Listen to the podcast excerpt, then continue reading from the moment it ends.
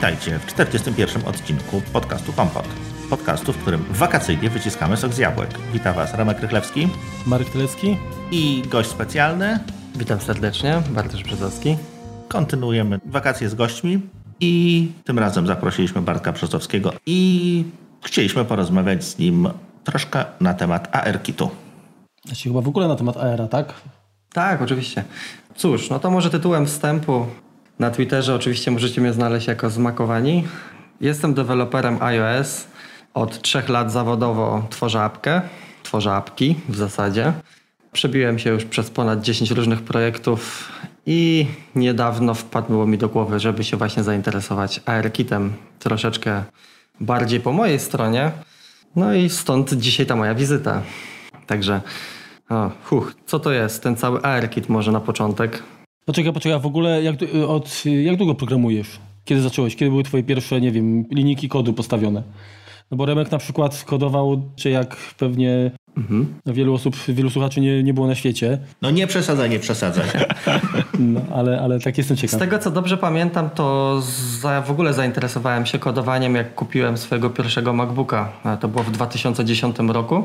To była 13 Pro, ta jeszcze MD101 bodajże, jak się nie mylę. E, Z napędem oczywiście i dyskiem talerzowym. No i wtedy w zasadzie w okresie studenckim zachciało mi się w ogóle maczka. Miałem wcześniej iPoda, po tym przyszedł właśnie gdzieś ten moment, żeby się przerzucić na komputer. No i stwierdziłem, że jeżeli mam kupić no, stosunkowo drogi sprzęt, to chciałbym przy okazji jakoś go połączyć gdzieś tam ze swoją przyszłością. A że od zawsze lubiłem e, no, komputery, to właśnie padło, że będzie to jednak Apple. Cóż, no i z samym programowaniem to wyszło dosyć zabawnie, bo e, w tamtym okresie rozpoczynałem swoją pracę jako handlowiec w sieci iSpot. Nie wiem, czy nie, będzie spoko, problemu. Nie mamy żadnych tutaj. No to pozdrawiam wszystkich z iSpot przy okazji i mój ukochany salon z Galerii Dominikańskiej we Wrocławiu, bo tam zaczynałem swoją przygodę.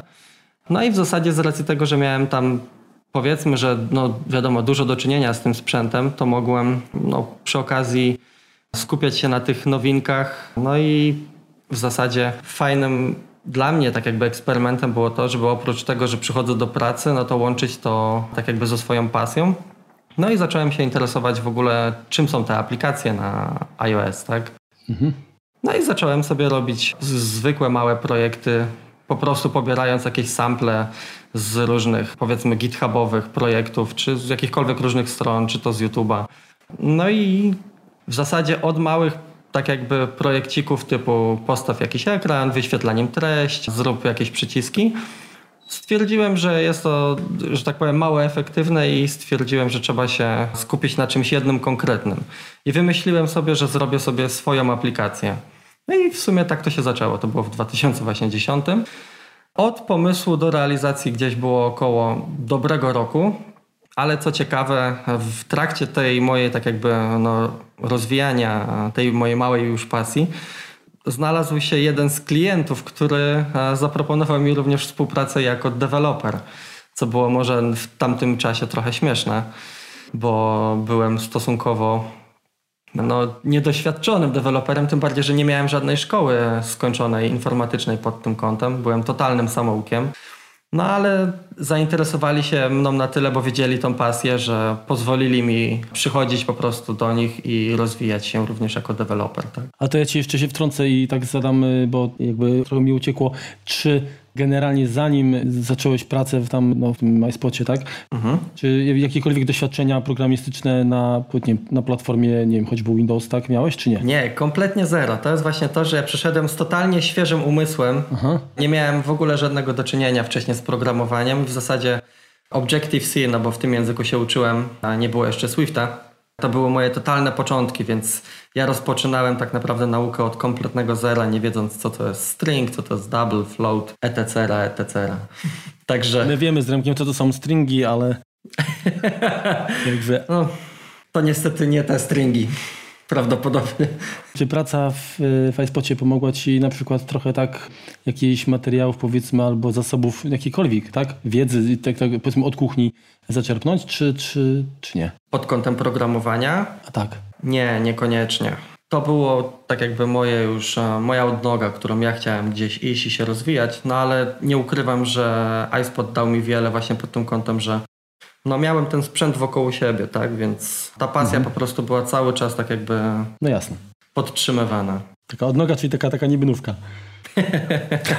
Dokładnie tak.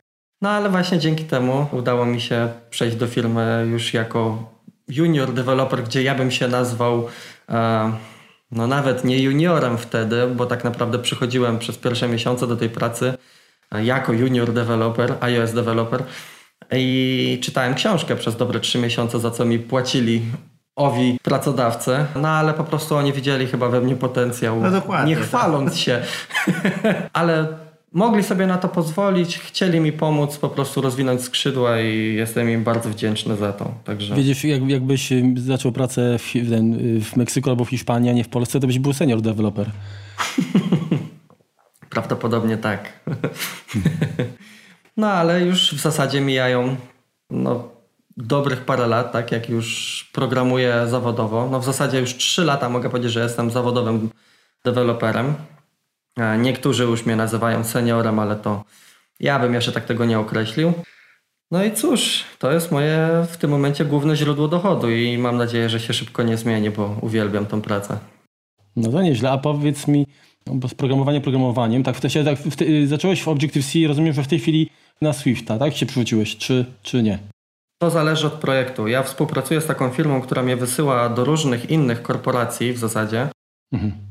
To zależy tak naprawdę teraz, czy dana aplikacja, którą powiedzmy już jakiś klient rozwija dłużej jest w Objective-C, no to ja tak naprawdę muszę się, że tak powiem, troszeczkę odświeżyć z Objective-C. E, No ale 80% w zasadzie i tak już jest wykonywanych w Swiftie, także Okej, a teraz powiedz mi tak, no bo te projekty są różne, tak? I już wspomniałeś, że to dosyć pokaźna, pokaźna jakby ilość tych projektów za tobą.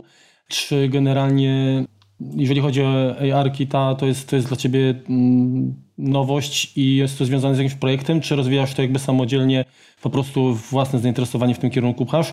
I powiedzmy, jak, jak bardzo te projekty, które do tej pory zrobiłeś, były dla ciebie po pierwsze wyzwaniem, a po drugie ciekawe, no bo powiedzmy, nie wiem, mm, można potraktować każdy projekt jako wyzwanie, ale załóżmy, no, no umówmy się, tak? Tworzenie powiedzmy gry jest prawdopodobnie ciekawsze niż tworzenie aplikacji jakiejś bankowej. akurat robiłem aplikację bankową. ale nie robiłem gry. No okej, ale Także jestem po drugiej stronie barykady. Wiesz, no są tacy, którzy lubią bazy danych. No, nie, nie, nie wykluczajmy tutaj. Ale muszę przyznać, że aplikację, którą robiłem, bankową, Credit Agricole dla Ukrainy, co ciekawe, no była moim zdaniem bardzo fajnym projektem, bo miała dużo animacji, więc jest nie tylko tak jakby nastawiona na to, żeby zaloguj się, zapłać, wyloguj po sprawie, tylko naprawdę ma taką estetyczną stronę mocno e, rozwiniętą, także akurat to był fajny projekt. Akurat przy aplikacji bankowej to tutaj też trzeba troszeczkę uważać, bo czasem akurat niektóre nasze polskie banki tych wodotrysków moim zdaniem wsadzają troszkę za dużo. Okej. Cóż, ale wracając do Twojego pytania, e, jeżeli chodzi o projekty AR-kitowe, to z, tak naprawdę zrobiłem z kolegą e, aplikację wspólnie, naszą prywatną.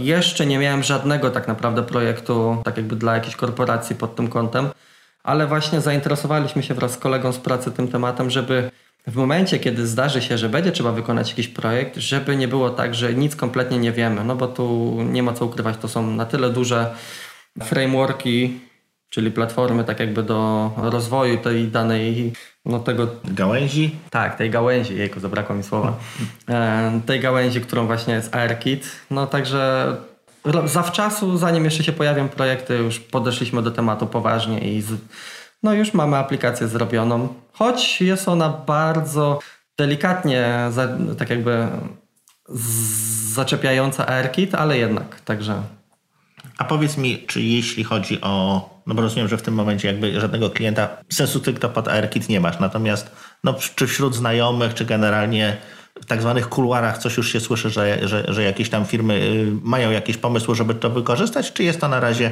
traktowane bardziej jako nowum? Nie, mam kolegę, który pracuje w zasadzie też jako deweloper iOS.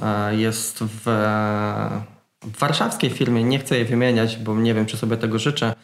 Aczkolwiek robi aplikację, która jest stricte podobna do aplikacji IKEA Place, czyli w tak naprawdę możemy e, meble, które firma produkuje, zobaczyć w swoim mieszkaniu jeszcze przed zakupem, co jest moim zdaniem właśnie świetnym ukazaniem możliwości AirKit.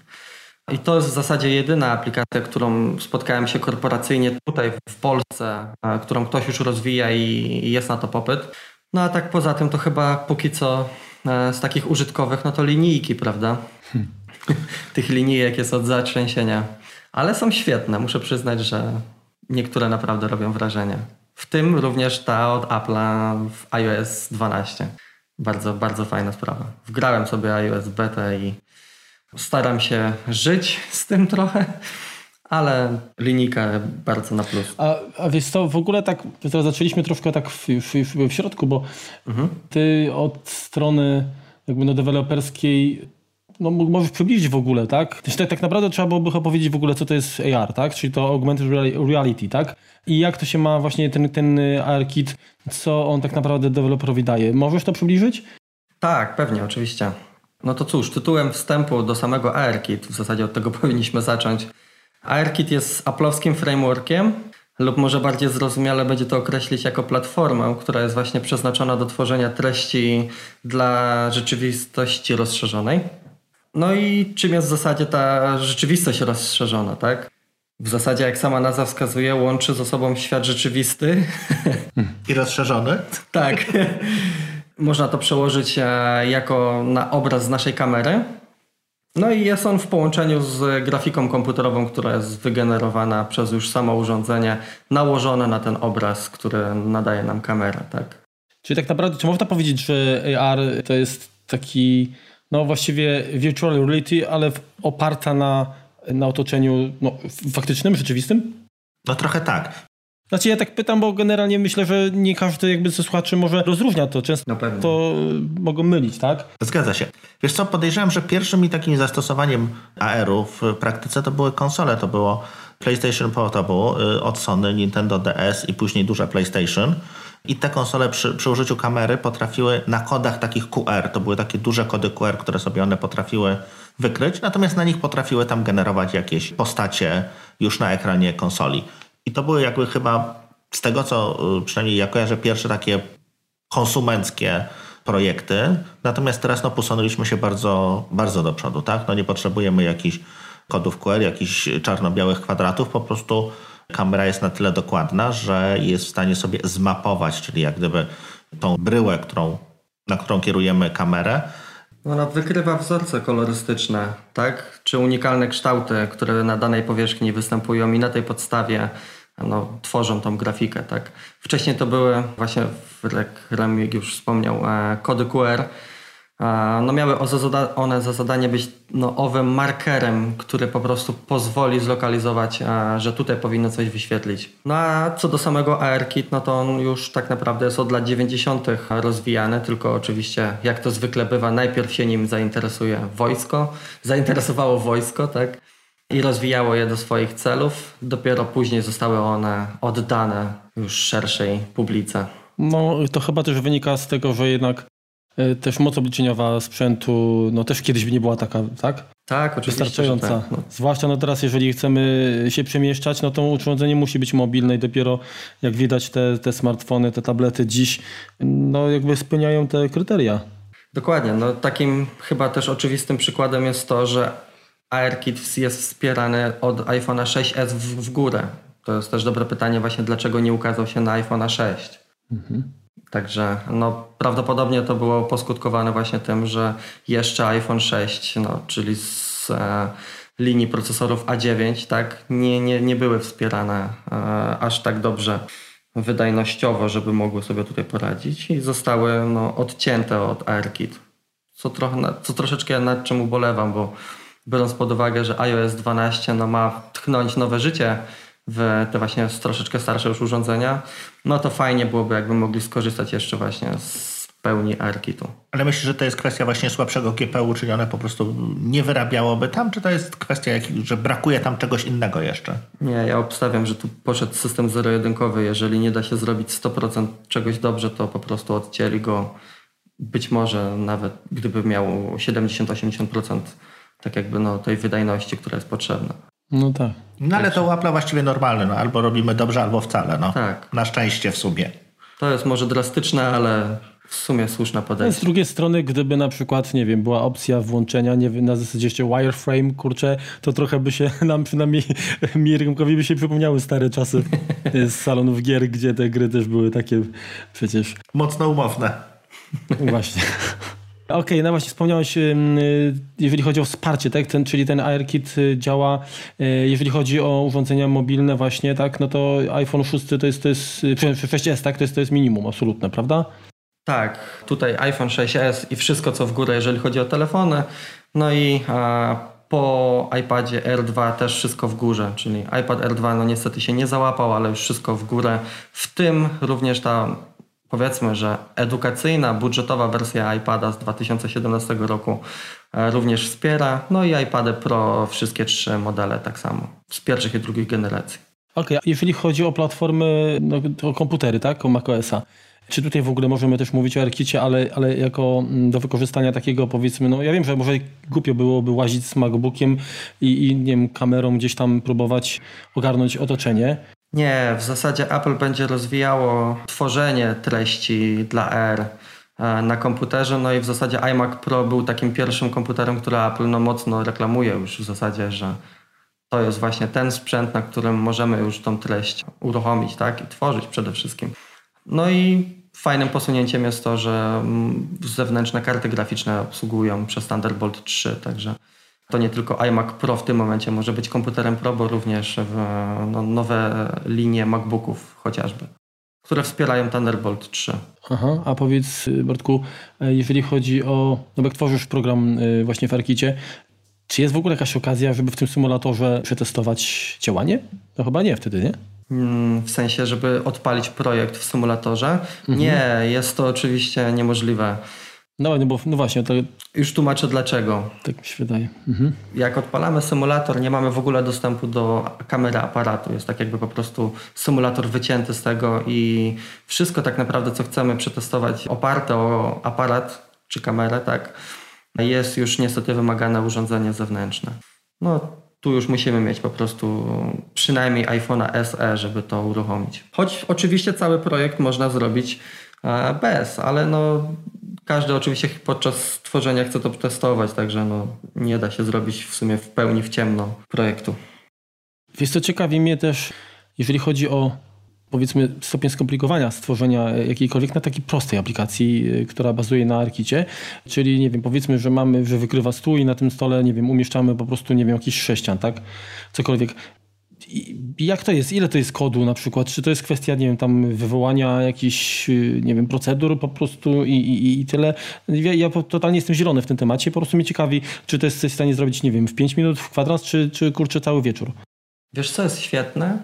Świetne jest to, że e, w momencie, kiedy w zasadzie Apple po- pokazało ARKit, e, no to wielu deweloperów mogło pomyśleć sobie, że to jest jakaś e, technologia kosmiczna i zrobienie jakiegokolwiek obiektu będzie po prostu bardzo ciężkie. A okazało się, że Apple po prostu na swojej platformie Apple Developer wrzuciło projekt takiej aplikacji, w której wyświetlamy notabene statek kosmiczny. I mamy tak jakby pokazany kawałek kodu, który powiedzmy ma 40 linijek. Tak, to jest cała aplikacja w tym momencie, żeby wyświetlić obiekt za użyciem, kam- za użyciem kamery. W zasadzie bardzo prosto jest uruchomić pojedyncze obiekty, które są już stworzone tak jakby w modelu 3D. I ja nigdy nie miałem nic wspólnego z e, renderowaniem 3D, z grafiką. Można wręcz powiedzieć, że projekt tego statku kosmicznego, który wyświetlamy i możemy go obejrzeć z każdej strony, z góry, z dołu, z lewej, z prawej, jest po prostu makietą, która wygląda jakby to było płaskie zdjęcie, płaski obrazek. On jest e, po prostu w odpowiednim formacie i w takim formacie, jeżeli go dostarczymy do samego Xcode'a, to on go po prostu złoży w całość, tak, względem już e, wytycznych e, osi Y, X, Z, tak, także. Czy na niego działa również fizyka, czy on po prostu sobie jest zawieszony w przestrzeni? On sobie po prostu jest zawieszony w przestrzeni, tak? Nie mamy tak jakby już na tym podstawowym, tak jakby chyba kodzie już jakiegoś pola manewru, ale możemy go za pomocą dotknięcia w danym miejscu wstawić, no i usunąć oczywiście. No ale to naprawdę robi wrażenie, bo pierwszy raz, gdy uruchomiłem w zasadzie projekt i wstawiłem z tego kodu od e, Apple, tak, ten statek kosmiczny w pokoju i wyszedłem do kuchni, po czym wróciłem i on nadal tam był, to było po prostu no magia. A dajmy na to, nie wiem, y, tworzy powiedzmy, tak teraz strzelam, samochodzik, tak? I ten samochodzik y, jedzie, tak? Pytanie na przykład, gdybyś miał, on, i on jedzie cię załóżmy, nie wiem, po, po tapczanie, i jest poduszka, i on, czy on jest w stanie jakby po tej poduszce przejechać jakby górą, tak? Czyli zmienić, Nie, tu, tutaj, tutaj musi być płaska powierzchnia, także wymogiem jest, żeby po prostu w zasadzie jak uruchomimy telefon, to on prosi o to, żeby nim parę razy poruszać w różne strony, żeby złapał, skalibrował się, no i szuka jednolitej płaskiej powierzchni. Dopiero w tym momencie. Czyli generalnie jeszcze, jeszcze to nie jest tak, że powiedzmy um, ukształtowanie jakby terenu jest uwzględniane przez te obiekty na, nakładane komputerowo, czyli no, no, no komputerowo, jakby, jakby nie patrzeć. To się pewnie będzie mocno zazębiać w momencie, kiedy będziemy troszeczkę więcej mm, nauczania maszynowego mogli wprowadzić, tak, żeby on się nauczył pewnych obiektów. To pewnie tak, ale jeszcze nie. Jeszcze nie A nie powiedz mi, y, jak to wygląda, jeśli chodzi o kwestię czujników? Czy on każe się poruszać po to, żeby tam, nie wiem, skalibrować y, żyroskop? Czy on po żyroskopie działa? Czy, czy w sensie lokalizuje obiekt? Czy po jakichś tam szczegółach, jeśli chodzi o obraz z kamery, tak? Tak, no przede wszystkim to jest też ciekawe, bo jeżeli włączymy ARKit, znaczy projekt ARKit stworzony w trybie debugowania, to możemy zobaczyć, jak w zasadzie e, nakładają się kropki, tak zwane właśnie te markery, które e, starają się rozpoznać powierzchnię. Oni dopiero jak rozpoznają i w zasadzie od ARKit 1.5, który nie, niedawno został wydany, rozpozna powierzchnię pionową bądź poziomą, no w tym momencie już mamy tak jakby pole do popisu, żeby jakiś produkt e, tam wstawić, tak? No i oczywiście cała masa, w tym oczywiście e, żyroskop, nasze położenie, jeżeli chodzi o, o kompas, jest tak samo w tym momencie bardzo istotne. Czyli jeśli dobrze rozumiem, to ten kompas, żyroskop i tak dalej pokazują jakby z grubsza, gdzie jesteśmy, tak? Natomiast już później przy pomocy y, tych punktów szczegółowych, na, y, które widzi kamera, jesteś, jesteś lokalizowany jakby, jakby dokładnie. I tutaj przy okazji y, uświadomiłeś mi jedną ciekawą sprawę, to już teraz wiem, czemu te wszystkie dema, które Apple pokazywała nawet na ostatnim WWDC, były na takim drewnianym, ładnym stole, tak? Tam jest po prostu kupa różnych y, markerów. Jeżeli to byłby biały blat czy czarny blat, no to po prostu nic, y, no nie miałoby się jak tam zlokalizować. Mogłoby się po prostu tak nienaturalnie przesuwać, a tak to w tym momencie, jeżeli ono sobie już tą powierzchnię dobrze zmapowało, no to już jest e, dużo, dużo prościej o stabilny pokaz tego.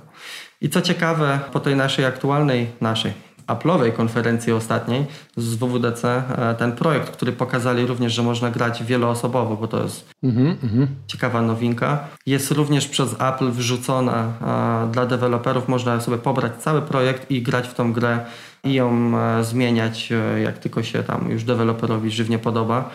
Więc Apple moim zdaniem zrobiło świetny ruch, bo po prostu pokazali kompletną grę zrobioną od A do Z i wrzucili ją dla deweloperów. No, powinno to mocno przyspieszyć tworzenie właśnie e, tego typu gier, bo już jest naprawdę ładny kawałek kodu. Czyli możemy liczyć, myślisz, na start na Angry Birds w ARKicie. Tak, bo to jest idealny. Rovio jak tego nie zrobi, to ktoś inny za nich to zrobi. muszą, muszą pójść w tą ścieżkę. No, to, jest, to jest, jeżeli chodzi o sprzęt Apple, duża przyszłość, jeżeli chodzi o gry. Choć ja osobiście, e, jeżeli chodzi o temat gier, to wolę właśnie te kwestie bardziej użytkowe, ale w grach no, pewnie będzie też niezły potencjał. Choć wolałbym, żeby Apple mocniej promowało tablety do gier w tym przypadku już. Telefon w zasadzie dla mnie przynajmniej wydaje się, że jest bardziej e, tak jakby z AirKit do użytkowych rzeczy przystosowany. Granie na stosunkowo niewielkim ekranie no, nie będzie tutaj jakieś nadzwyczajne. Znaczy, wiesz, no generalnie granie tam, gdzie powiedzmy jakoś sobie usiądziesz w fotelu z tabletem i pacasz tam polówkami tego, to jest, to jest takie, no wydaje się jakby naturalne tak i, i nie męczy. Natomiast kurczę, latanie z jakimkolwiek ekraniem, czy małym, czy dużym, gdzieś tam mm, celowanie w różne tam obiekty w otoczeniu, to ja jakoś nie wiem, może jestem starej daty, ale, ale jakoś wydaje mi się, że to jest trochę, trochę męczące. Może to też wzbudzać pewnego rodzaju reakcję, tak? No bo wyobraź sobie, jak kurczę, jak, jak ludzie reagowali na tych łowców Pokemon- Pokemonów, a teraz podobnie byłoby i każde lata tam i, i celuje powiedzmy obiektywem iPada czy iPhone'a gdzieś przestrzeń, tak? No dobrze, może nie doprecyzowałem. Chodziło mi o granie w powiedzmy domu, tak? Czy w jakimś pomieszczeniu, mm. nie, nie chodzeniu gdziekolwiek z, w rękach z iPadem, bo to wygląda faktycznie czasami komicznie. Szczególnie na koncertach, jak ktoś robi zdjęcia z tabletu, to już jest w ogóle świetnie. Wtedy tak, faktycznie telefon wygląda lepiej. A jak myślisz, czemu Apple nie miało własnych aplikacji wspierających ARKit w iOS 11? To jest dobre pytanie. E, ja to odbieram jako po prostu czas, w którym pozwala Apple rozwinąć się po prostu deweloperom z pewnymi rzeczami. Jeżeli coś pójdzie w dobrą stronę i się przyjmie, to Apple wtedy po prostu się podłącza i robi to po swojemu. No, no ale jak sam powiedziałeś, no linijki zaorali. Tak, chociaż ja bym nie nazwał tego zaoraniem, bo to, że wrzucili swoją linijkę, nie oznacza, że te linijki od innych deweloperów nie będą miały rację bytu. Po prostu będą bardziej zaawansowane. Ja bym to nawet porównał do roli aparatu fotograficznego, aplikacji, tak, w iOS. No, są ludzie oczywiście, pewnie w większości używają tej domyślnej, ale wiele aplikacji innych firm ma, że tak powiem, cały czas sens i no, nieźle się sprzedają. Chociażby Camera Plus jest tutaj fajnym przykładem, że da się ten sam produkt po prostu urozmaicić. No i czemu nie robiło tego wcześniej? W zasadzie to byłby dla mnie główny powód, żeby po prostu troszeczkę poczekać, aż się coś porozwija. Z drugiej strony Apple jest e, na tyle zagadkowe, że ja do dzisiaj sobie nie potrafię odpowiedzieć, dlaczego kalkulator nie trafił do iPada chociażby tak. No jak mówią złośliwcy, na iOS 13 też coś potrzebują jakąś nowość. Nie mogli się ze wszystkiego wystrzelać przy 12. No tak, no więc to jest naprawdę ciężkie pytanie, czemu wcześniej z tym nie wyskoczyli. A jak jest z dokładnością w ogóle tego ARKita, tak od strony deweloperskiej? Czy tam trzeba dużo, jak nie wiem, trzeba to jakieś kalibrować na przykład, jak tworzysz taki projekt, czy, czy to jest po prostu, te czynniki są na tyle jakby już, krótko mówiąc, wyżułowane, że te błędy są praktycznie niewielkie, pomijalne wręcz?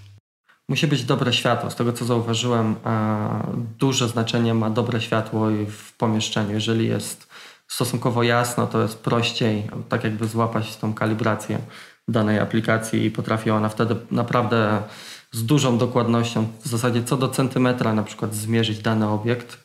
No i chociażby właśnie z iOS 12 linijka Apple'owa potrafi na przykład rozpoznać powiedzmy MacBooka leżącego na białym tle, tak? Jeżeli się dobrze odcina, to po prostu mamy wymiary jego od razu tak jakby jako całość złapane, więc będzie miało to naprawdę świetną przyszłość moim zdaniem do mierzenia jakichkolwiek rzeczy, bo nie będziemy musieli zaznaczać punkt po punkcie danego obiektu, tylko w zasadzie jak się dobrze odetnie na innym tle, to już mamy wymiary podane na tacy.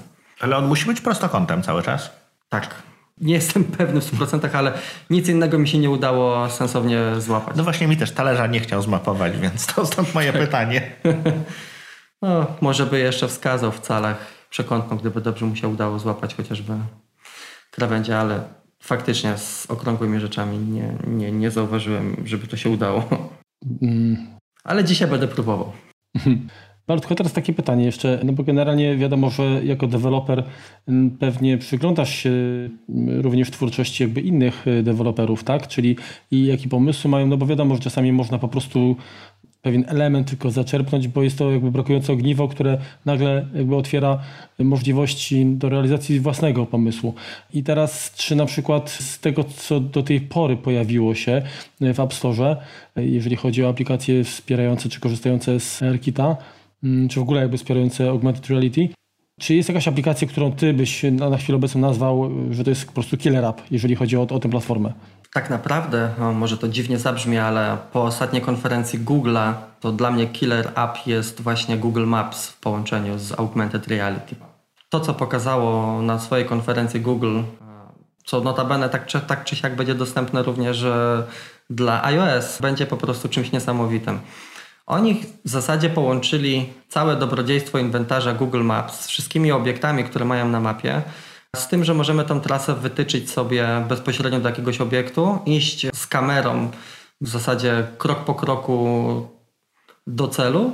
I oprócz tego, w momencie, kiedy na przykład będziemy obok czegoś interesującego, jeżeli kamerę skierujemy na jakiś budynek i to będzie na przykład jakiś punkt na mapie, który Google zna, to pokaże na przykład, że to jest restauracja z takimi i takimi gwiazdkami, takie i takie opinie są, tu jest numer telefonu, w takich i takich godzinach jest otwarta i zamknięta. Także Jeszcze co prawda tego nie ma dostępnego bezpośrednio, ale moim zdaniem to będzie rzecz, która mocno, z, że tak powiem, zmieni na rynku, jeżeli chodzi o wykorzystanie no, rozszerzonej rzeczywistości. No i bądź co bądź Apple zapewne pójdzie w tą samą stronę, choć nie spodziewałbym się na początku w Polsce dostępności tego, tak? Także pewnie na początku Stany, Australia, Kanada, pewnie UK. No ta ilość danych, które, które są do tego potrzebne jest jednak potężna tak naprawdę, no bo Tak. nie, nie wystarczy objechać, y, zrobić, te, zrobić tego street view czy fly, flyover, tylko no dodatkowo trzeba te wszystkie knajpy, wszystkie pomniki, wszystkie rzeczy poz, pozaznaczać. A pamiętajmy też, że miasto nie wygląda cały czas tak samo, tak? Są różne pory roku, są y, drzewa rosną, samochody się poruszają, Dokładnie. zmieniają się billboardy, zmieniają się czasem budynki nawet, no i to, to wszystko trzeba jakby zamapować, więc no to rzeczywiście jest to poważna i tak właściwie no, nie- nieustająca ko- ko- kolejny raz robota. Dokładnie tak. Ale gdybym miał wymienić aplikację, która aktualnie jest moim killer appem, jeżeli chodzi o ARKit, to w zasadzie IKEA Place. To jest aplikacja, która w zasadzie jest naprawdę niesamowita, bo a, choć jestem przede wszystkim na etapie odbioru mieszkania, które muszę urządzić, więc e, ja jeżeli uda mi się już tylko wejść e, w te moje wszystkie puste ściany i powkładać tam meble, zanim je zakupię, to będzie to naprawdę niezła oszczędność czasu i nerwów, tak? Pozdrawiam narzeczoną. Widzisz, a ja nie pomyślałem, bo ja wczoraj właśnie byłem w Ikei, kupowałem stół, krzesła i nie, pos- nie używałem ARKitu, tylko po prostu szukałem, przymierzałem. To polecam, naprawdę, bo te meble po wstawieniu, no, jakbyśmy je mieli w zasadzie wyglądają, są naprawdę bezbłędnie przekazane przez e, no, urządzenie. Także super sprawa. Wszystkim polecam, którzy zanim się wybiorą któregoś dnia do Ikei, niech sobie sprawdzą, czy potencjalnie to chcą. Po co jadą oczywiście. A ja takie pytanie jeszcze do Ciebie. Pamiętasz, mm, jak była prezentacja wtedy, kiedy się pojawiły w ogóle Animoji, tak? I no to wiadomo, tutaj chodziło o ten face detection. E, Czy to po części też jest jakoś, ma coś wspólnego z, z ARKitem? Jakiś jest element na przykład, albo, albo jakiś, jakiś framework, który to łączy, powiedzmy? Tak, w zasadzie wraz z całym dobrodziejstwem inwentarza od ARKit dostaliśmy e, możliwość e, mapowania twarzy. Także e, jest, akurat wziąłem telefon do ręki, aplikacja, która się nazywa Measure Kit i w niej możemy już nałożyć e, na swoją twarz widok, e, znaczy w sensie zmapować swoją twarz, tak, za pomocą właśnie e, ARKitu. No i ciężko powiedzieć, do czego można by to było wykorzystać. Wiesz co, no właśnie ja tak, taki mam taki pomysł, po prostu idziesz do sklepu i nie wiem, chociażby przymierzenie ciuchów, albo nie wiem, nowa fryzura. Tak, pewnie tak, ale ja widzę w tym troszeczkę inne możliwości. W sensie mm, rozwój dostępności dla osób niepełnosprawnych, zapewne. E, Bo samo to, że oczywiście Snapchat się pochwalił i inne firmy, że można robić no, w tym animoji, tak, robić maski na twarz i jest to oczywiście zabawne i świetnie to wygląda, no to jest to powiedzmy, że mało użytkowe dla świata. Ale już samo to, że powiedzmy kamera przednia aparatu potrafi świetnie rozpoznać naszą twarz i każdą no, tak naprawdę małą e, mimikę twarzy wyłapuje. Każdy ruch e, naszej twarzy jest tak jakby no, świetnie zmapowany. Nie stoi tak naprawdę już nic na przeszkodzie. Nawet widziałem na jednym z e, sesji z WWDC 2018 pokaz, jak można sterować aplikacją tylko przesuwając oczy mrugając lewym okiem, mrugając prawym okiem, możemy coś zaznaczyć. Także no, ma to niesamowite możliwości, jeżeli chodzi o to, żeby wesprzeć osoby, które na przykład, nie wiem, nie mają rąk, tak? A, a jednak albo mają te ręce w takim stanie, że no, ciężko im się posługiwać smartfonem. No dokładnie. Z wsparciem e, detekcji twarzy będzie im na pewno dużo, dużo prościej posługiwać się. W zasadzie no, będzie to zakrawać już o science fiction moim zdaniem. Wiesz to ja myślę, że bardzo fajnym y, i to też nie jest chyba, znaczy generalnie w tej chwili wszystko jest możliwe, tak, że nie będę mówił, że to jest powiedzmy, nie wiem, to jest raczej, o, znaczy pieśń przyszłości, może kwestia rozpoznawania w ogóle, co mówisz, jest po prostu czytanie z ruchu warg, tak? Oj, to już e, musiałby się wypowiedzieć Na ktoś. YouTubie chyba to już jest w tym momencie, wiesz? Tak? No widzisz. Żeby było śmiesznie, się, ten, to rozpoznawanie Google'a mowy bardzo mocno się z tego, z tego, co tam gdzieś czytałem, właśnie tym posiłkuje. No to ja bym się bardzo chętnie dowiedział, co piłkarze mówią podczas meczów, bo ich nie słychać, a, a tam widać, że się często dzieje. Tam chyba nawet, nawet, nawet dałoby się to zrobić dość prosto, bo oni słownika raczej nie mają rozbudowanego. Być może to sprawdzimy niebawem. A wiesz, jakby tak kamera na, na te na trybuny, to to co kibice mówią to w ogóle, to jest co dwie linijki kodu po prostu. Nie wiem, czy tego ludzkość chce i potrzebuje. Generalnie tak, no co chwilę jak, jak gdzieś widzimy Tima Cooka, czy, czy w jakimś wywiadzie, czy, czy gdzieś, no to on tak naprawdę wszędzie, no od ponad roku opowiada o tym AR-ze i, i jaki on będzie wspaniały. No tak, no wyszedł ten AR-kit w wersji pierwszej, w wersji tej półtora w wersji drugiej aktualnie zapowiedziany. No widać, że to dynamicznie się rozwija. Natomiast no tak jak, no nawet kwestia tego, że w tym roku w The Talk Show u Grubera był innymi właśnie Greg Jóźwiak, który jest odpowiedzialny za całe ARKit i VR u Apple'a. Czy uważasz, że to parcie takie, które, które ma Apple właśnie na te, na te technologie ogranicza się do, do kwestii telefonów, do kwestii tabletów, czy możemy liczyć w najbliższej przyszłości, takiej najbliższej, czyli grudzień, czyli ten rok, na jakieś okulary, czy jakieś urządzenie, które, dla którego to AR będzie po prostu natywne? Uch, w tym roku raczej bym się nie spodziewał, bo pewnie już z chińskich przecieków byśmy to wiedzieli o jakiejś produkcji. Aczkolwiek uważam, że Apple pójdzie w tą stronę, jeżeli miałbym się pod tym kątem wypowiedzieć. To, że jeszcze Apple tutaj nie ma, to jest pewnie tylko i wyłącznie dlatego, że Apple sobie robi grunt właśnie telefonami i tabletami i rozwojem aplikacji poprzez deweloperów. I dopiero w momencie, kiedy ten rynek urośnie powiedzmy do już jakiejś sensownej wartości, no to Apple zrobi to samo, co zrobiło w zasadzie z Apple TV w momencie, kiedy wypuściło na nie aplikację, tak? Czyli Najpierw też rozwinęło rynek pierwsi nie będą, natomiast jak już to dorośnie, tak, to... Tak, no trzeba, trzeba niestety na takie rynki pewnie z poziomu, z punktu widzenia takiej dużej nawet firmy wchodzić ostrożnie, bo Apple TV z aplikacjami no też było odważnym krokiem i nie wiem jak u Was, ale no powiedzmy, że ten rozwój aplikacji tvOS nie jest jakiś spektakularny. Dlatego, Szczególnie w Polsce, tak. Tak, dlatego no, trzeba ostrożnie patrzeć, jak po prostu, jaki jest hype w zasadzie na te nowe technologie, w tym właśnie AirKit. Ale wszystko wskazuje na to, że pójdą w tą stronę, że te okulary faktycznie w końcu zobaczymy. Ja bym osobiście bardziej chciał zobaczyć okulary, które już e, wcześniej konkurencja pokazywała, takie do użytku codziennego, niż e, typu jak z PlayStation, tak? Zakładane całkowicie na e, oczy. A to PlayStation to było VR. VR, tak. Mhm.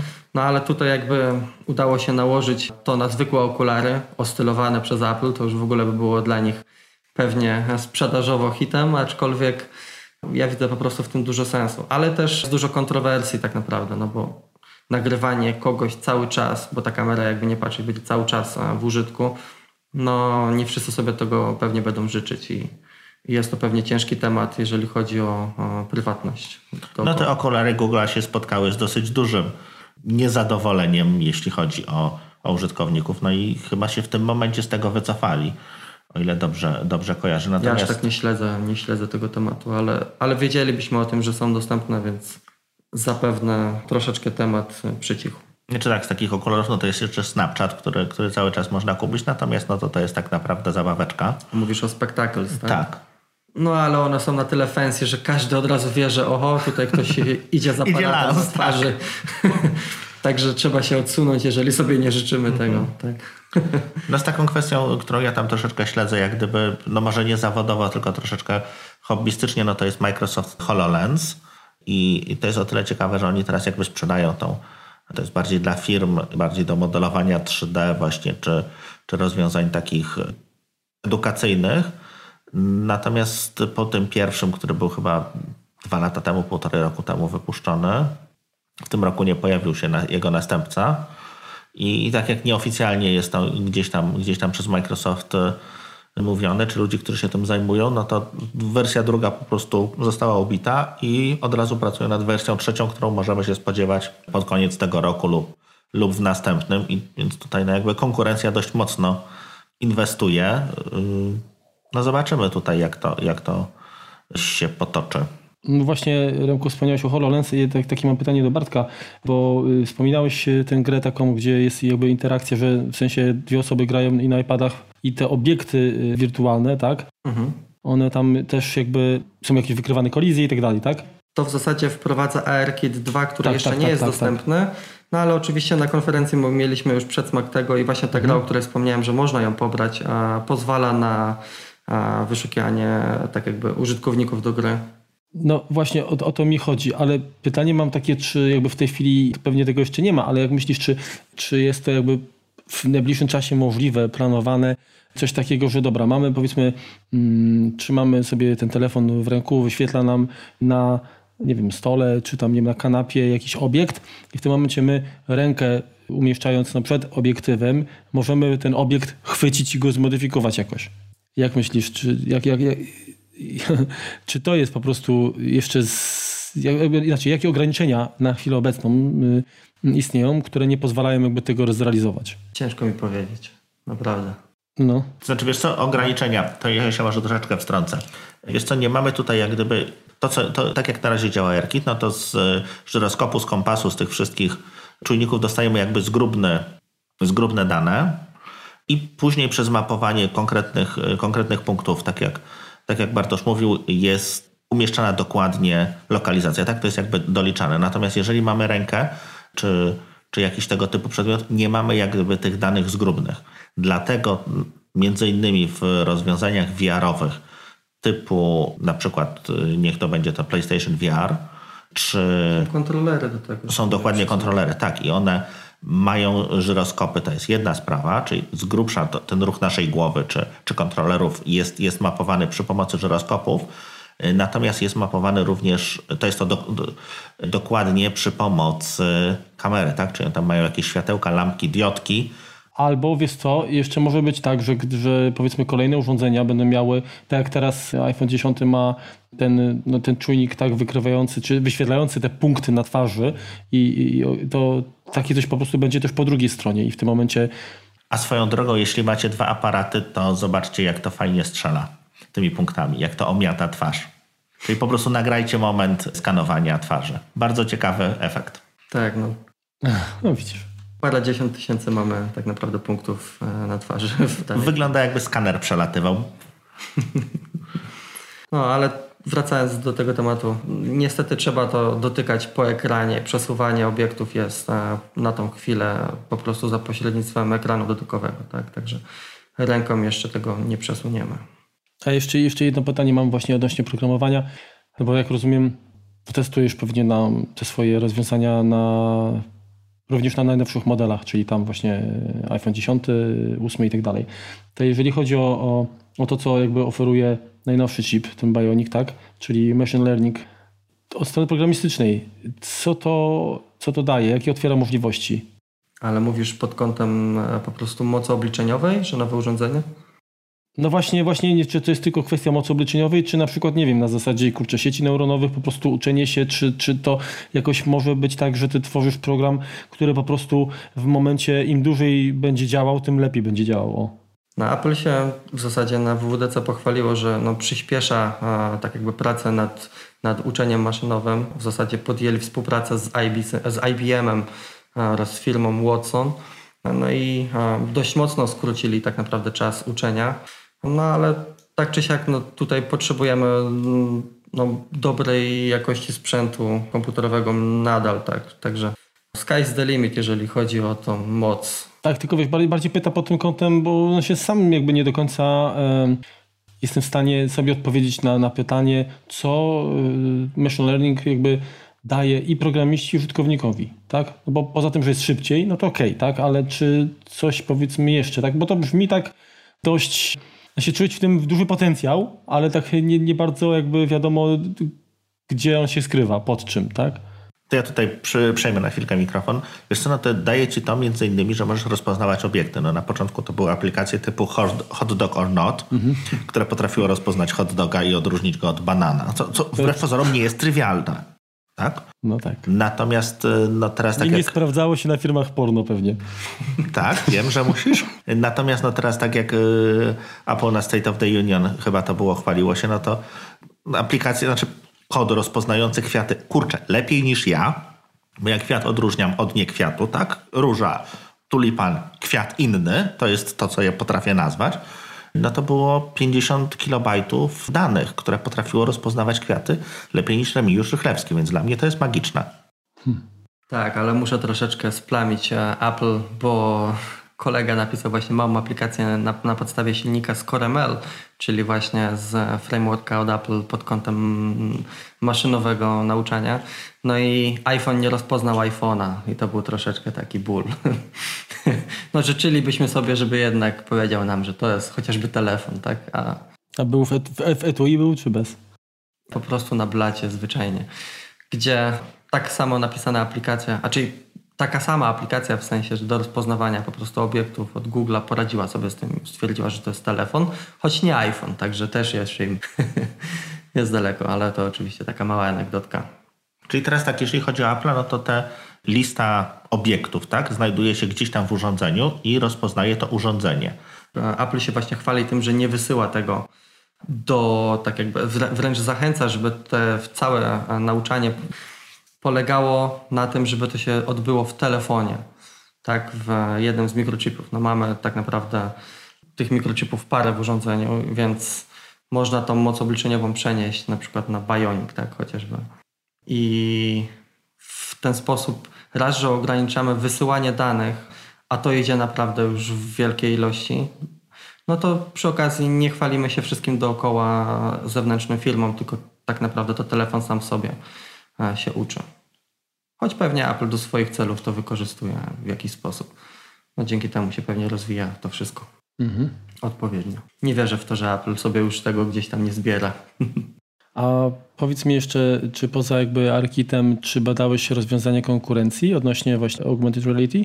Programistyczne? Czy, czy nie? nie jesteś, jesteś nie, tylko, tylko i wyłącznie tak skupiasz się na... Doświadczenie mam pod tym kątem z mhm. E, Apple'owym rozwiązaniem. Także nie, nie, miałem, nie miałem okazji uruchamiać.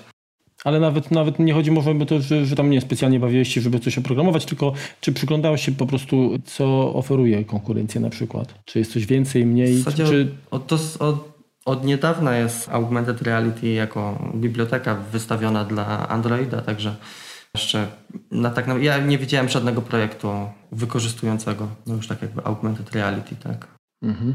U konkurencji. A jak myślisz, hmm, to tak możemy sobie pogdybać właściwie we trójkę po prostu. jak daleko w ogóle jakby ta interakcja z użytkownikiem, użytkownika z otoczeniem może zajść, tak? Dzięki wykorzystaniu właśnie augmented reality i, no i jakichkolwiek nowych, powiedzmy, projektów, które jeszcze pewnie się rozwiną, rozszerzą jakby to. Jak znam Marka, to wiem, o czym on myśli. nie, ja to jednak wolę. Jestem, jest, akurat w, w, w, w, tych kwestiach to jestem bardzo, bardzo jestem staromodny. Ja bym sobie życzył, żeby jednak właśnie e, wspomaganie codziennych zajęć, e, takich, które nawet nie będą od nas wymagały włączenia danej aplikacji, żeby coś sprawdzić, żeby to po prostu system e, jak najwięcej czerpał z, e, z rzeczywistości rozszerzonej i nam dopowiadał pewne rzeczy. Jeżeli włącza aparat i coś będzie interesującego, to być może, nie wiem, powinien mi wskazać, że tu jest fajne miejsce i może warto tu się udać. Czy chociażby no właśnie pod kątem e, niepełnosprawności, jeżeli będzie można wykorzystać iPhone'a w pełni do posługiwania się, znaczy przechodzenia po interfejsie i używania telefonu za pomocą samego wzroku, no to już by było coś świetnego, tak? To już naprawdę byłoby niesamowite usprawnienie codziennych zajęć tak e, rozmawialiśmy o tych okularach od Apple'a, tak sobie pomyślałem, kurczę, no będę pewno znać takie rozwiązania, jak chociażby yy, taka opaska na ramię, czy, czy na nadgarstek yy, Mio. Kojarzycie? Ja nie. Znaczy chodzi o jakiś taki czujnik tętna? Znaczy nie, nie tyle czujnik tętna, co generalnie jakby te poruszanie mięśni tam y, wykrywa i, i pozwala no, w połączeniu powiedzmy po, po bluetoothie, jak się łączysz, a, to możesz wykonywać powiedzmy gesty i, i sterować jakimś urządzeniem na przykład. A to nie kojarzę tego. Znaczy, a jest na przykład coś takiego, taka, powiedzmy, że uboga wersja, to służy do sterowania robotem BB-8 tym od, od kurczę, nie wiem, kto tam robił Sfiro. ten sprzęt. Sfiro. Właśnie, o, no to, to tam jest taka też tak, taka opaska i no można tam jakby cudować, ale to miotę zaraz wam zresztą wyślę. To tam wyglądało. I teraz pytanie, czy może coś takiego, kurczę, to jeszcze Może to byłoby lepsze, tak? W sensie, Pierścień, pierścień Marku. no, Apple Ring. to kurczę, to ja, ja, ci co mają Audi by kupili sobie od razu cztery sztuki. No ba. Jeszcze był taki, pamiętam, też sprzęcik, co się montowało do, po USB chyba do komputera i, i pozwalało to no, machać się rękami przed ekranem i to przetwarzało nasz, nasze gesty na, na sterowanie właśnie komputerem. Tak mniej więcej coś to jak, jak Johnny Mnemonic, jak tam e, zakładał gogle i, i dostawał się tam gdzieś do tej wirtualnej rzeczywistości, machał łapami i, i przemieszczał, nie? Różne rzeczy i tak dalej. Oglądamy tą stronę, którą wysłałeś. Nie, no to jakiś wiesz, gadżet kolejny tak naprawdę. Ale to można w zasadzie no, włożyć do zbiorów kontrolerów, tak? Mhm, mhm.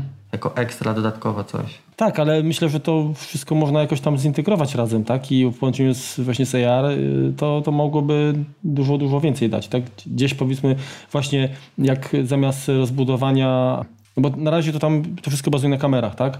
Ale dodać takie elementy, no to można byłoby powiedzmy tą i dokładność może zwiększyć i Kto wie, może doczekamy się, żeby Apple Watch w końcu coś takiego no właśnie. przejął.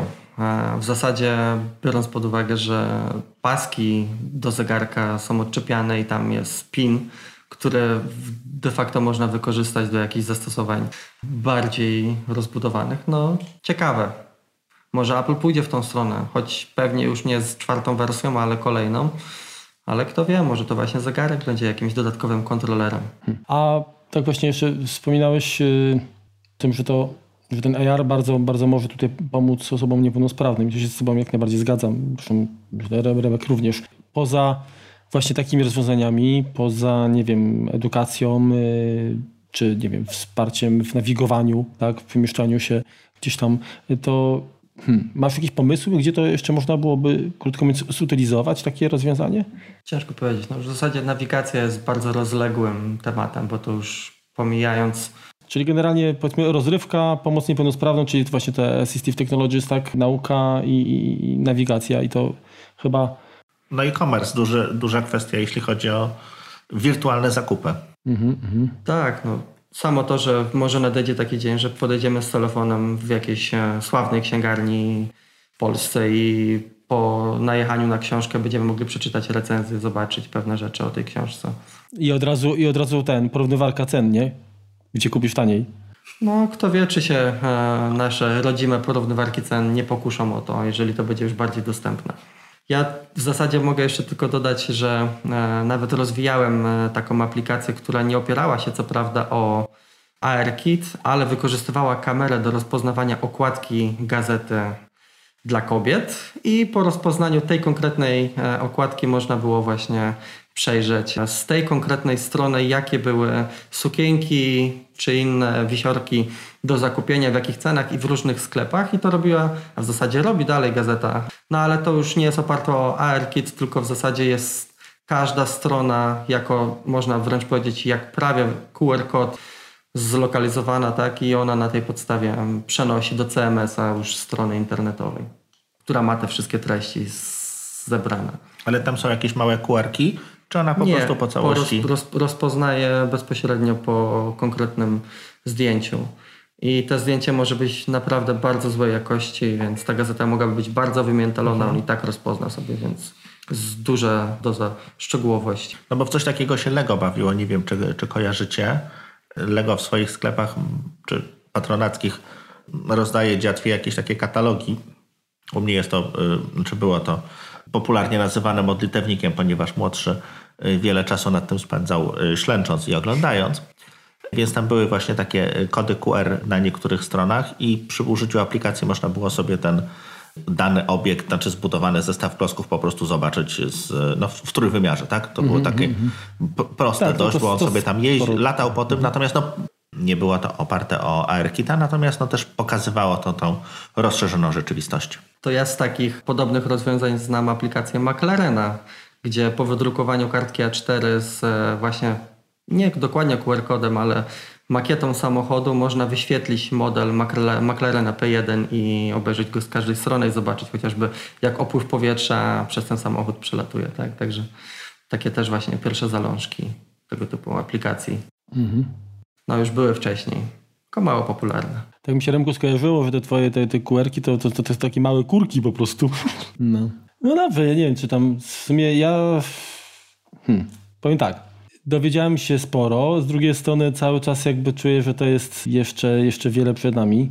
Ach, te dzieci. Ja na pewno, jak, progr- no, ja programistą nie będę, także, także raczej nic mi, chociaż skoro ma Kozro, może to może ja, może coś jeszcze w tej materii zadziałam. Bardzo podziwiam McCozera za to, że w takim wieku no, tak osiągnął, taki poziom osiągnął z programowaniem. Naprawdę śledzę go i życzę mu wszystkiego najlepszego. No my również, także nie no, Ja się po części czuję troszeczkę, może nie stary, ale junior, ale taki mid, ale już też junior. Czy ty coś masz jeszcze, Bartosz? Nie wiem, w sumie to ten, nie porozmawialiśmy o mojej aplikacji, bo ja też mam przecież... A, kurde, no tak, jak Ale jesteśmy pa. świnie. Dobra, no to, dobra, to, to już. To teraz na sam koniec smaczek, czyli ta wisienka na torcie. Przybliż swoją aplikację, tak? No bo generalnie na początku wspomniałeś, później zeszliśmy z tematu, a, a warto, żeby, żebyś przybliżył i nam, i słuchaczom, nad czym tyle czasu pracowałeś i, i jakie jeszcze masz plany odnośnie y, tego swojego projektu. No pewnie. No to tak, stworzyłem aplikację, która się nazywa There You Are, gdzie AR jest pisane właśnie jak Augmented Reality.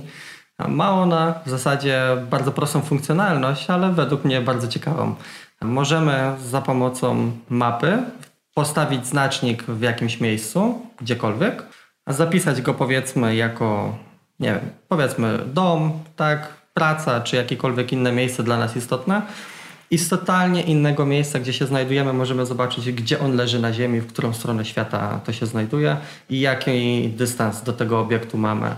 No i oczywiście za pomocą kamery widzimy go na mapie w czasie rzeczywistym, więc za pomocą pomocniczych strzałeczek obracamy się w tym kierunku świata, gdzie to się znajduje i możemy w dosyć szybki, fajny sposób zobaczyć, gdzie to jest.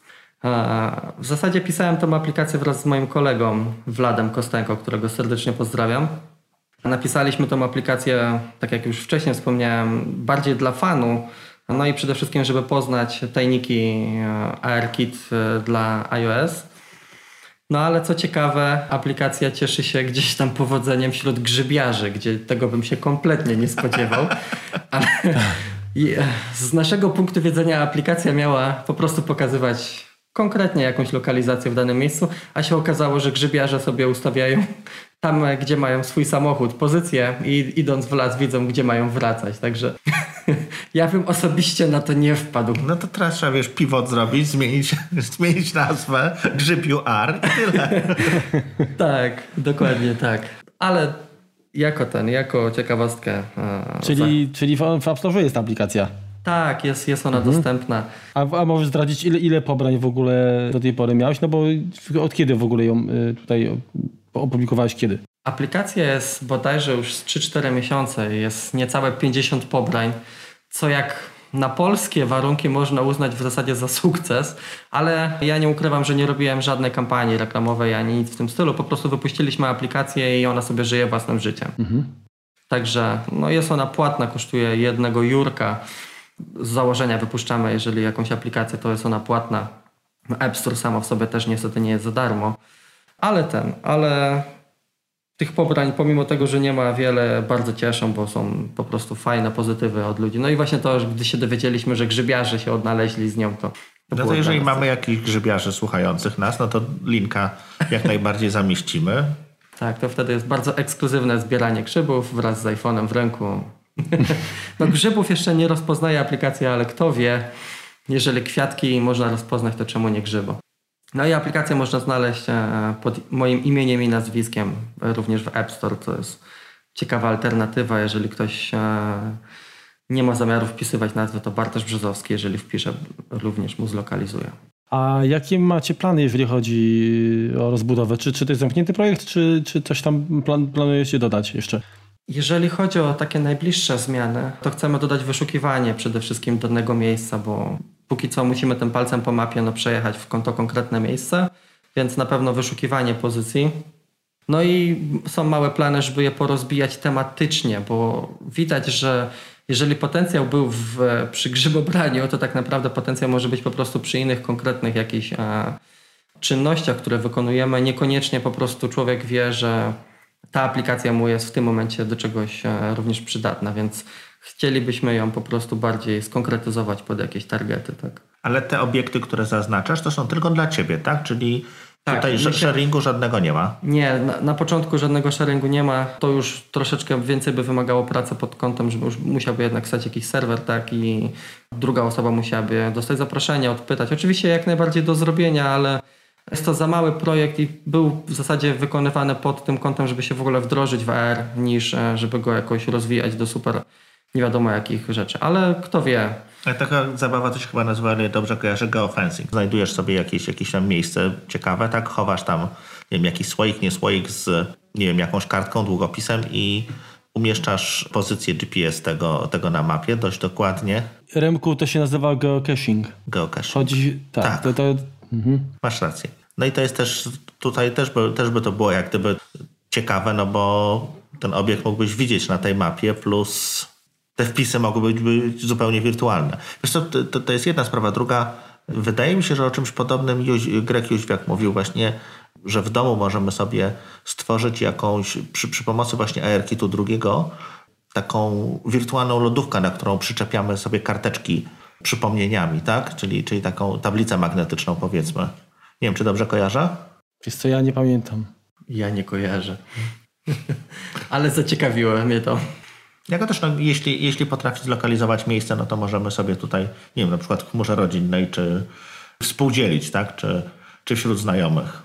No, ARKit 2 w zasadzie wprowadza tą nowinkę, że pewne rzeczy można zapamiętać w danym kwestii i wrócić do niej po pewnym czasie. Także chociażby właśnie ta gra, którą zaprezentowało Apple, to nie jest tak, że gramy w nią i jakiś wynik uzyskany przepada nam, jeżeli wyjdziemy z gry. Stan gry można zapisać i powrócić do niego. To jest też niesamowite, że ten AR nie jest taki do końca nierzeczywisty. On się robi coraz bardziej rzeczywisty.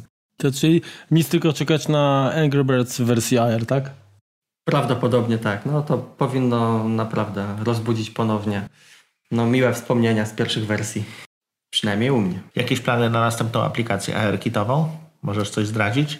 Nie, chwilowo, chwilowo tak naprawdę nie rozwijamy nic e, oprócz tej aktualnej aplikacji. Poczekamy na to, co pokażą inni deweloperzy tak naprawdę z ARKit 2. Jest jeden konkretny deweloper, który naprawdę robi robotę. On w zasadzie natchnął nas do tego, żeby przełożyć właśnie nasz projekt na rzeczywistość. Pokazuje budynki, które mają opisane, znaczy po, po najechaniu na konkretny budynek widzimy, jaki to jest budynek. On się właśnie opiera o geolokalizację. No i fajnie byłoby na przykład zaprząc to do pracy, żeby szczyty gór pokazywać konkretne, tak? Albo zaznaczać sobie, jeżeli pojedziemy ponownie w dane miejsce, widzieć, które szczyty już zostały zdobyte, a które jeszcze nie i gdzie jest nasz kolejny cel. To by było ciekawe wsparcie, No, zgadza się. przynajmniej dla mnie. Ale na tą chwilę jest to bardziej pieśń przyszłości. Czekamy no, tak naprawdę przynajmniej do września, żeby zobaczyć ARKit 2 e, już A nie korci, żeby być tym pierwszym wysypem promowanym. Nie, nie byłoby to jakby marketingowo dobrym pomysłem? Przy aktualnej wersji App Store niekoniecznie, bo teraz w zasadzie co tydzień jest kto inny promowany, także oni dość, dość ładnie się promują. Też deweloperów tak promują, także nie trzeba robić już na gwałt, żeby być w tym pierwszym rzucie. Choć oczywiście Apple tak czy siak pewne firmy będzie tam mocno promowało na początku i już tak naprawdę pewnie są tworzone projekty, które wraz z początkiem iOS 12 oficjalnym no, będzie tego wysyp. Także ja się os- osobiście nie nastawiam na jakiś super szał, że ja muszę mieć ją w pierwszym terminie. A w zasadzie to właśnie lubię poczekać chwilę i zobaczyć, co się dzieje na rynku, w jaką stronę co idzie i wtedy natchniony wykonywać jakieś nowe projekty. Jasne. No cóż, to nic pozostaje, praktycznie trzymać kciuki. Im więcej to się będzie rozwijać, tym większe możliwości będą dla Ciebie jako dla dewelopera i dla podobnych, tak, Tobie. I dla nas jako użytkowników Dokładnie. również y, korzyści i, i, i coraz więcej. Znaczy, Ja, ja już dzisiaj nawet jak, jak patrzę na coś, to jeszcze parę lat temu to bym, jakby ktoś mi pokazywał, to bym pukał się w głowę, człowieku, to jest kurde nienormalnie, to jest science fiction, a dzisiaj po prostu to wszystko jest takie naturalne, że właściwie ja już, ja nie wiem, czy gdzieś ta granica po prostu chyba się zatarła. między rzeczy- rzeczywistością a tym, co, co, co, co faktycznie da się jakby, no, krótko mówiąc, manipulować wirtualnie. Dokładnie. A z roku na rok jest tylko coraz lepiej. Także teraz już naprawdę co roku widać konkretne nowe poczynania w tej kwestii, tak? Znaczy, no jest to miecz, miecz bo mówię, to y, ja się boję troszkę tego, że trzeba będzie tak naprawdę. Ja zawsze byłem za tym, że jeżeli ktoś, jakby to powiedzieć, ja ja nie chciałbym musieć stawać na rzęsach, na, na głowie, żeby udowodnić, że- że coś było, że miało miejsce, tak? Bo skoro wszystko będzie można sfabrykować i tak naprawdę jakoś tam wirtualnie stworzyć, to nagle się może okazać, że kurczę, mam alternatywne życie, o którym nie wiem, tak? Ale gdyby nasz awatar chodził za nas do pracy, E, tak, tylko pod warunkiem, że pieniądze nie będą wirtualne. już No są. tak, ale chodzi mi o... Wiesz, o Już umówmy się, pieniądz Dobrze. nie ma przełożenia na nic to, specjalnie. to niech pieniądz będzie wirtualny, tylko niech, niech ma cały czas taką rzeczywistą siłę nabywczą. To wtedy będzie ok. No dobra, to nie przedłużamy chyba. Dziękujemy Ci, Bartoszu, za wizytę. Mam Ja nadzieję, że Wam się dziękuję. spodobało. No i tak jak, tak jak już zagajaliśmy, do, do gości będziemy wracać częściej i, i, i co tydzień, przynajmniej przez lipiec. Mamy zaplanowane, zaplanowanych kolejnych. Mhm. Ja również dziękuję za miłą rozmowę. Bardzo fajnie było Cię poznać i no jest to, znaczy generalnie zawsze jak my tam z ręki to jesteśmy jak łysy koni tak, że wiemy mm, mniej więcej znamy się przecież, tak, i każda taka właśnie taki gość to jest krótko mówiąc świeża krew, czy, czy jakby niedodatkowy bukiet smaku w kompocie i, i to jest naprawdę fajne. No i tematyka, no ja jestem z programowania, nie no nie powiem, że totalnie zielony, ale generalnie jakby no AirKit i, i w ogóle programowanie na iOS-a czy macOS-a to dla mnie zawsze była Terra Nova, czy właściwie Terra Incognita, tak? Czy jak to się mówi? Kurde. No, Ziemia nie, nie zna. No. Terra incognita, E, ziemia Dlatego nieznana. tutaj nie będę się, nigdy się tam nie wymądrzam w tym, w tym temacie, a, a mądrego zawsze miło posłuchać, także fajnie, że, że znalazłeś e, chwilkę, żeby się z nami podzielić. Bardzo mi miło. A ja bym jeszcze dodał od siebie tyle, że e, bardzo fajnie było z wami porozmawiać, bo przez to, że was w zasadzie słucham od kompotu do kompotu, to w zasadzie mam wrażenie, że jakbyśmy rozmawiali w zasadzie co tydzień ze sobą. No jest to bardzo miłe. No. Róbcie dalej dobrą robotę. Jest I również. Także no, dziękujemy za, za wspólnie spędzony czas i pozdrawiamy Dziękujemy, słuchaczy. tak. Także każdy może do nas dołączyć. Tak, jak właśnie, jeżeli byście, jeżeli robicie coś ciekawego i chcielibyście wpaść w kompot, to my jak najbardziej zapraszamy i, i tutaj nie mamy żadnych ograniczeń, jeśli chodzi o, o to, kim jesteście, co robicie, czym się zajmujecie. Jeżeli uważacie, że robicie coś ciekawego, zapraszamy. Dokładnie tak. To co, żegnamy się. Tak, gość, to, to nie Dziękujemy. gość się pożegna e, jako pierwszy tutaj. My się otwieraliśmy, to nie gość tutaj zamknie jako pierwszy. Dziękuję wszystkim za wysłuchanie i pozdrawiam serdecznie. Pozdrawiamy. Trzymajcie się. Na razie, cześć. Czołem. A odwieczny problem, który to będzie numer? Słyszysz, Marka, słyszysz? Tak, Dobra. Jak, jak, jak mówię, bo jak się chyba jestem teraz, to mnie nie słyszę. Dobra, dobra, chciałem się, chciałem się Halo, halo upewnić. Mieczku, halo, halo Franku. Dobrze. I 41 to odcinek, nie martw się. Nie, nie twój wiek. Nasz już też nie, niestety. Tak myślisz, kurde, różnie to bywa, nie? Ramek, w fabryce jesteście u ciebie czy w domu? Tak, tak, fabryce, fabryce. Y, Teraz tak, przyjdą panowie taki, tacy odciągnięcia druta i będą nam przeszkadzać, ale to ewentualnie ja sobie z nimi pójdę i pogadam. Ale nie, nie przerywamy, lecimy, lecimy cały czas, będę ciął. Dobra. No lecimy, dokładnie. I właśnie się, właśnie się, czekaj, wyłączę, wyłączę. Halo, halo? Wiesz co, to ja się teraz troszeczkę wtrącę. W sumie też muszę coś pogadać. Remek, masz jakieś pytanie?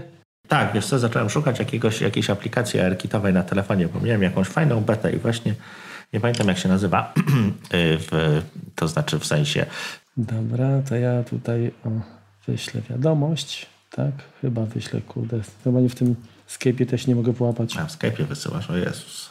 Dobra, przy, No. coś piardło. Coś piardło? Dobra. Nie było to oparte o R... Przepraszam, bobele. Także Halo, halo? No, halo? O, słyszę cię, dobra. ja również. Coś musiałem rozłączyć. Mhm. Dobra, to będę to sklejał, to bez, bez, bez, bez bólu. To co, będziemy jeszcze w ogóle tam, coś jeszcze tam zostało do, do obgadania? Nie, chyba zamiatamy temat. No, no to ty zaczynałeś, to, to zakończ tam, myślę tak, że będziemy. No co, Marek, y, to zbieramy się.